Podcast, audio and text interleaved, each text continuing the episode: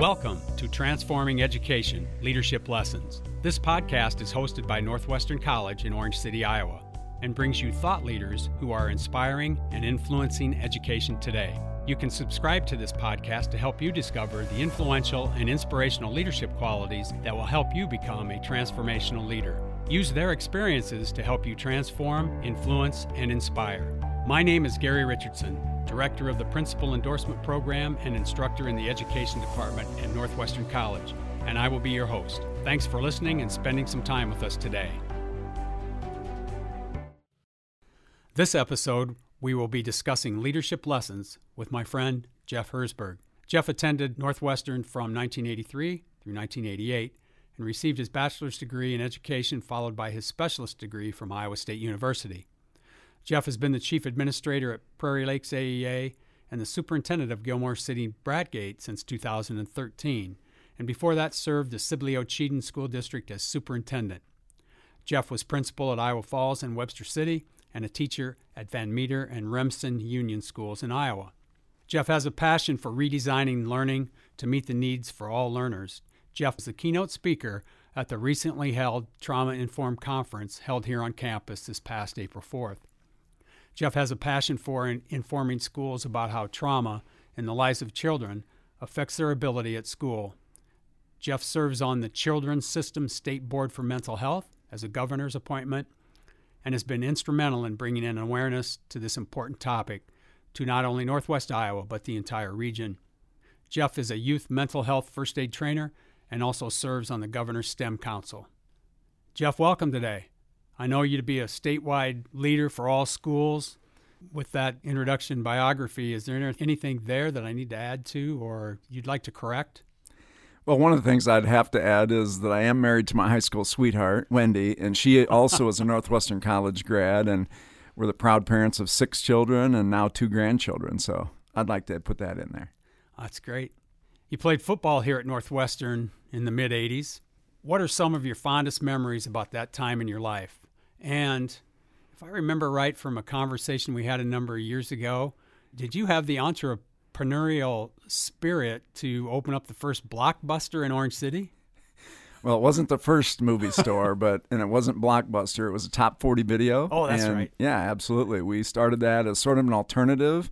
Uh, we weren't maybe happy with the way college students were being treated at the time, and the other store. And so, yeah, we started that, and it was very successful, and we had a great time doing that. So, but as far as fondest memories, you know, about just being here and being able to experience Coach Korver and all the other coaches, uh, teammates, and everything about the football program and my time here, uh, remember a lot of uh, great people.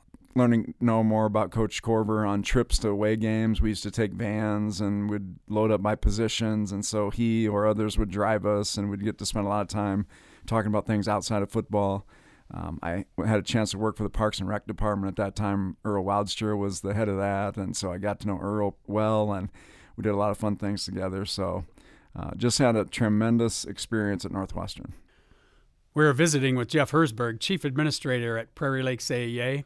Jeff, if I were to say that I view you as a transformational leader, would you agree with that or argue with it?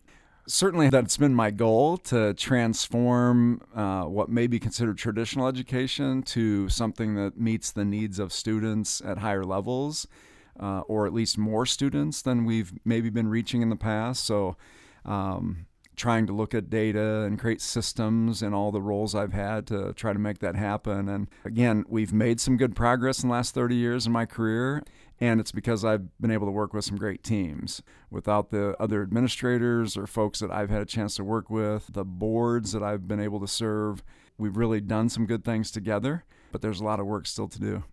The title of the podcast, Transforming Education Leadership Lessons, I wouldn't want to use the word transformative as, as meaning that I or others are dissatisfied with education rather than as things move quickly in, in this day and age now, how we're able to receive information. That transforming, I think, simply means evolving and improving and being flexible. And how do we do that? I think that's hard. I think that's hard for leaders to uh, adapt to all the things that are changing and, and the different groups of people that you have. So um, I see that that you have taken on is trying to provide a system that you can change and that more importantly changes for the benefit of kids. As we add to our archives of, of podcasts, it's important to me uh, that young leaders or educators get to hear some things that could clearly help them avoid some of the mistakes that you and I possibly made early in our careers. So, Jeff, what is one thing that you wish you had known when you started out in education that could help our younger listeners?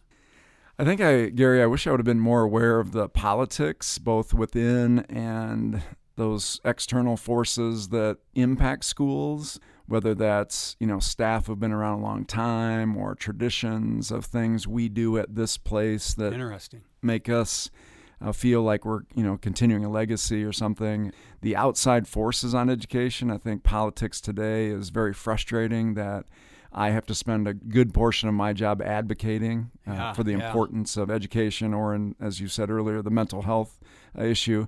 Uh, that shouldn't be a political issue in any way, shape, or form. Neither should education. But so I think that's one thing. Maybe I went in a little bit as a bull in a china shop, and uh, maybe wish I would have been a little more aware of that. Could have made some inroads early, but again, 30 years is a lot of time to practice. So. One of the goals of, of the podcast, Jeff, is to provide listeners with leadership lessons that help them as they lead students, staff, or administrators. What are leadership qualities that you have seen through the years and those that you would consider effective leaders? Well, first and foremost, you know, I think people need to be able to listen in our roles, really hear what people are saying, not just go through the motions of, you know, gathering input or trying to be inclusive, but actually hearing how decisions or how the things we're thinking about may impact their world. Also, listening to hear what may be going on with adults behind the scenes. You know, we talk about mental health and trauma for young people, the percentages, the importance of that is also in all of the adults that work in our systems. And I don't know that we've done a very good job of promoting self care for educators. I don't know that we've done a very good job of, again, really listening to what the needs of the adults are. And again, I'm talking about the areas of mental health supports and the trauma that may be impacting us for our whole lives, because I do think the needs of kids in terms of education come first. But again, I think we need to be good listeners. I think we need to be great models. You know, I've always sort of taken the belief that I need to be the best teacher uh, within any of the organizations I've worked in. Take that pretty seriously, that I can still model effective engagement or instruction or delivery of content in a way that makes sense for everybody. I think a person also has to be someone that can inspire others. I think back to, again, experiences here at Northwestern throughout my career. I think good leaders really get people brought together around a cause and can inspire them to be better than they were yesterday or to do something great as a group. We both follow Eric Sheninger, and he made a statement that resonated with me as a leader.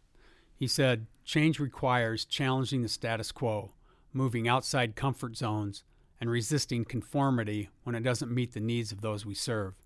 How would you respond to that statement? Yeah, I certainly support the premise of it and think that, you know, just because we've always done something this way, it shouldn't always be that way. But there may be good reasons to continue, right?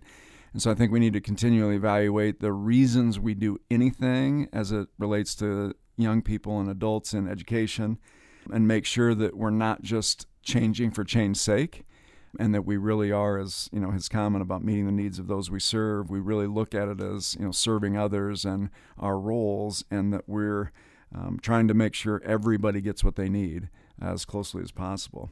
And i think that there's also a little bit of things i've read recently about you know uh, we always want to think outside the box but we do have to live within the box at times uh, whether that's state requirements federal guidelines whatever it might be. And so it is a little bit hard just to change everything because I've been in that mode for the most of my administrative career. I want to blow up stuff and you know create all new, and that's not always as um, simple as it sounds. Sure.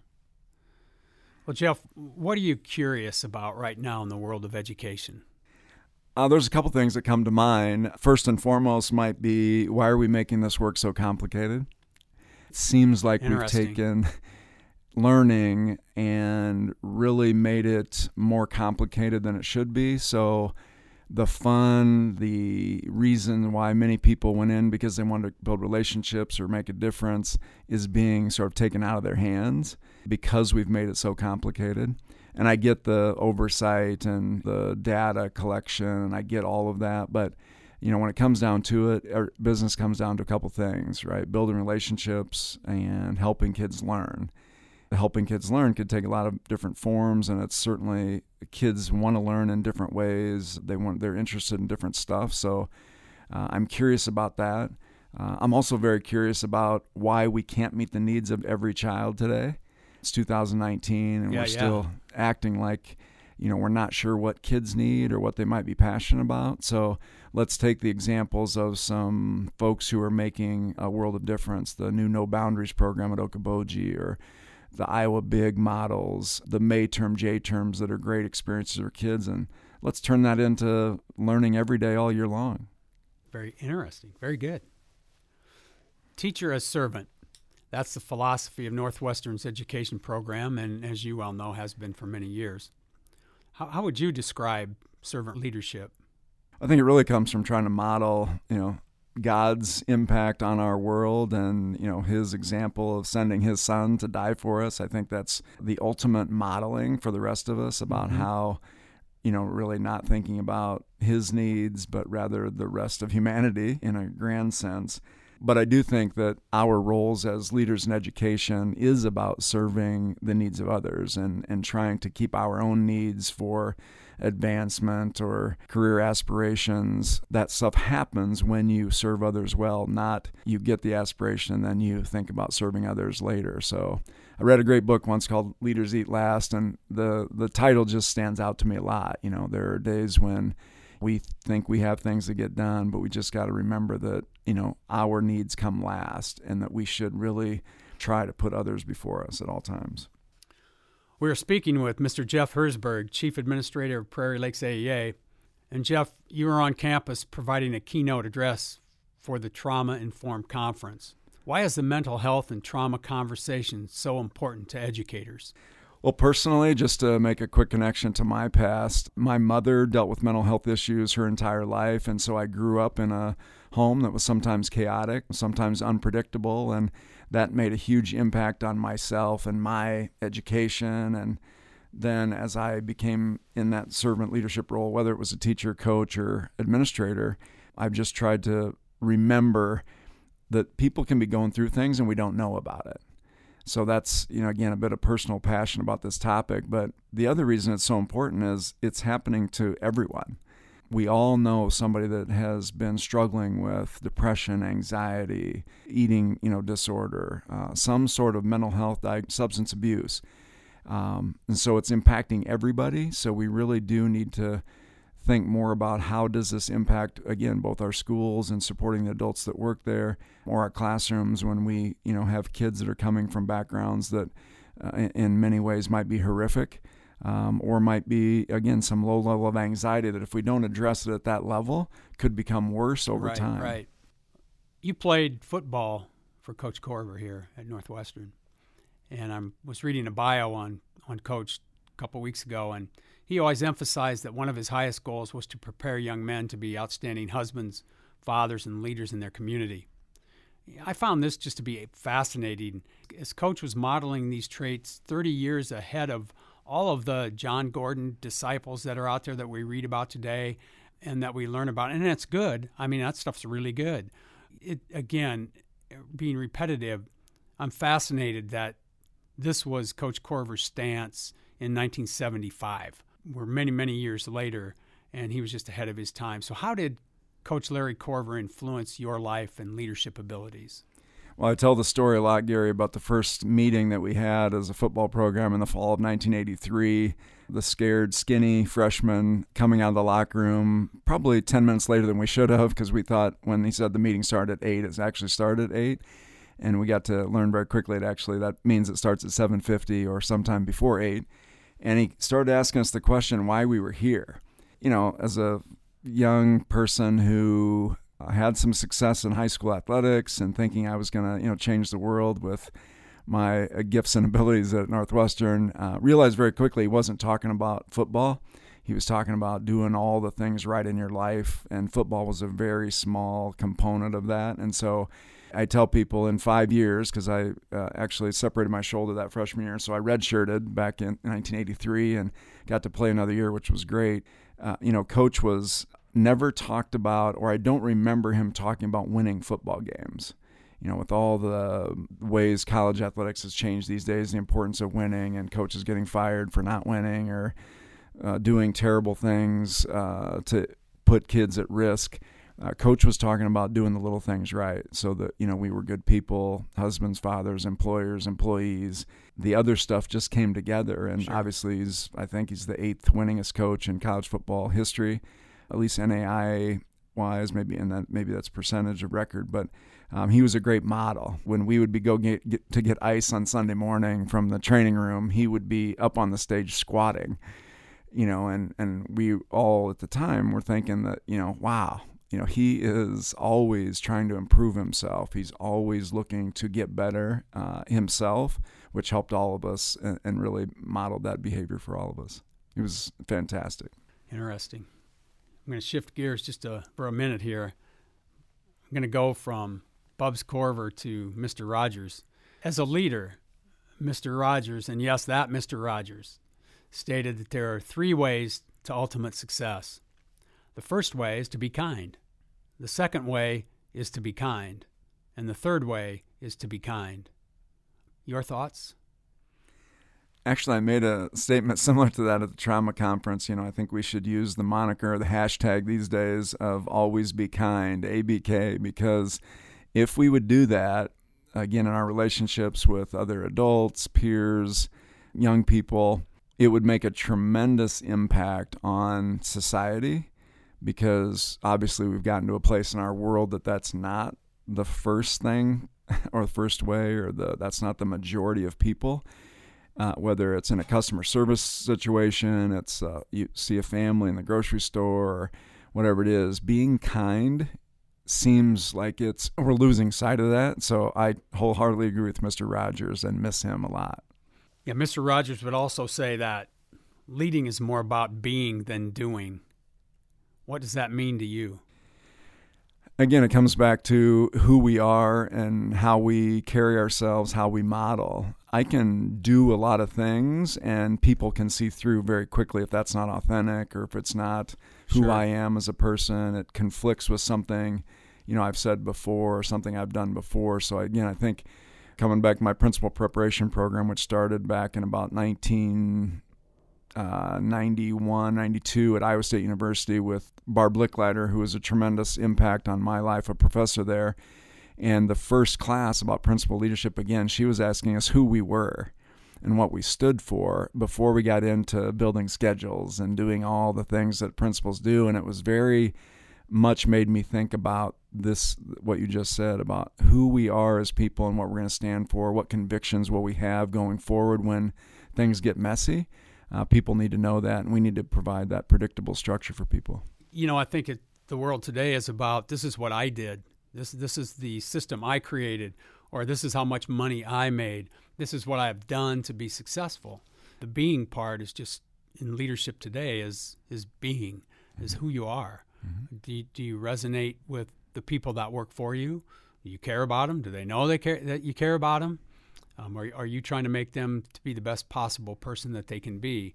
And um, that's part of my why statement. And then I realized that was so lacking that I had to add one word to that. If, if I'm going to help people be better than they ever thought they can be, and I got that phrase from Coach Korver, by the way, that's another story.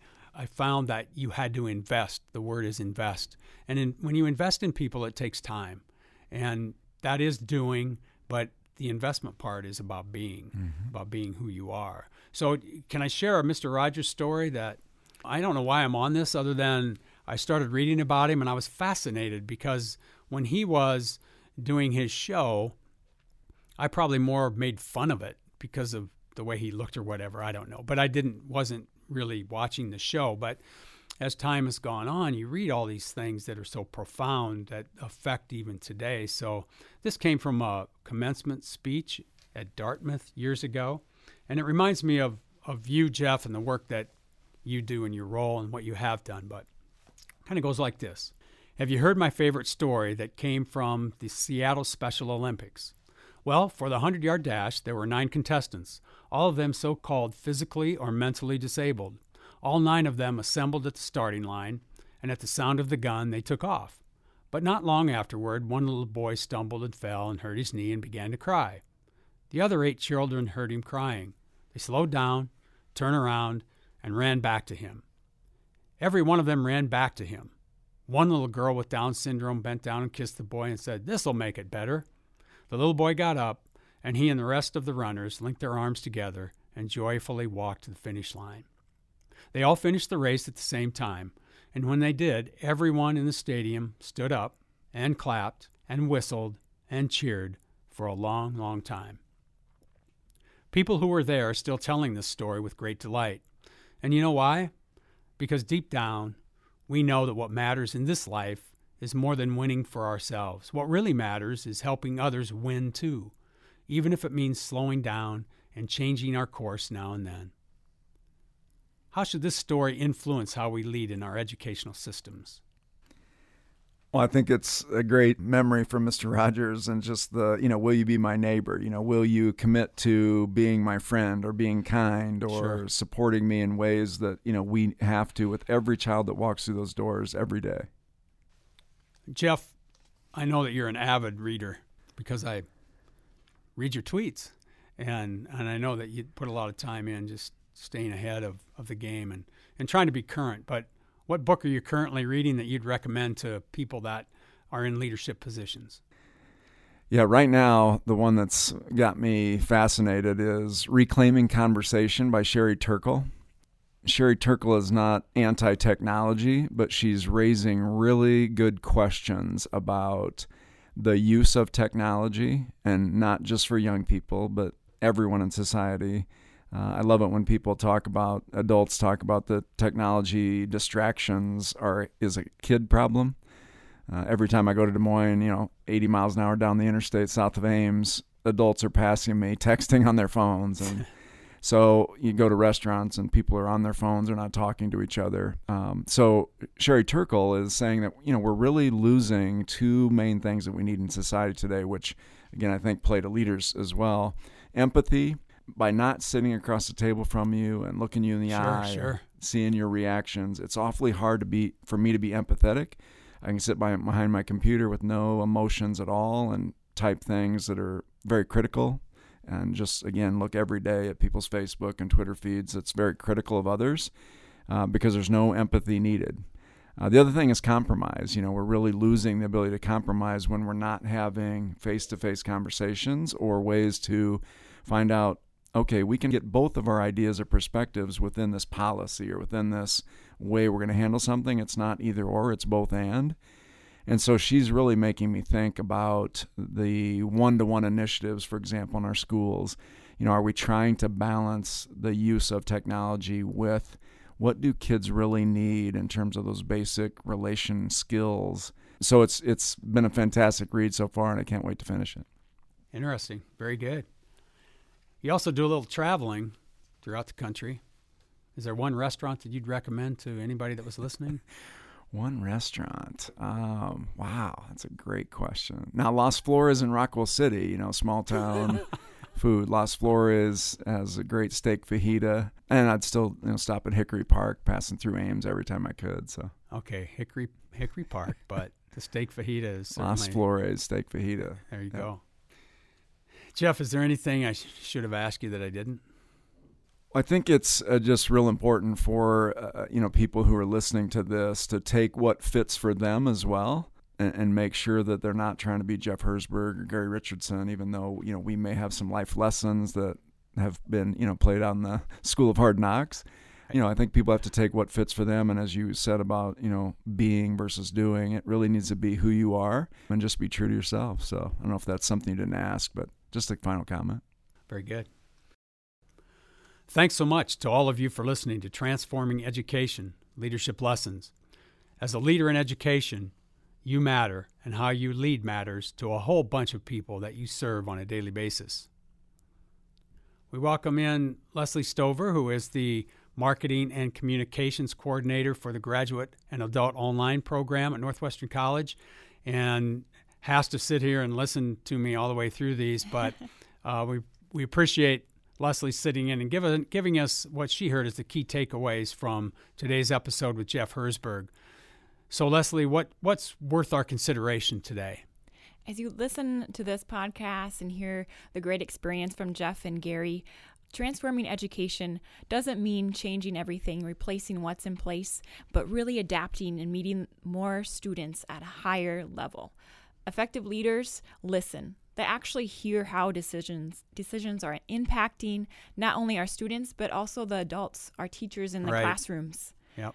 As we're modeling effective teaching and serving as a leader, that serving as leader to to Jeff is modeling the service as in putting our own needs of advancement and career placement second as a result of serving and putting others first, growing our teaching abilities and developing our own skills. Remember that people can be going through something we don't even know about and having a trauma informed mindset. Don't make things too complicated. Are we building relationships right. and are we helping kids learn? The challenge from Jeff how can you use the hashtag ABK, always be kind, as you go out and serve your students and other teachers? Interesting. Our second book challenge from Jeff go out and check out Reclaiming Conversation by Sherry Turkle. And where do you get that good steak fajita, Leslie?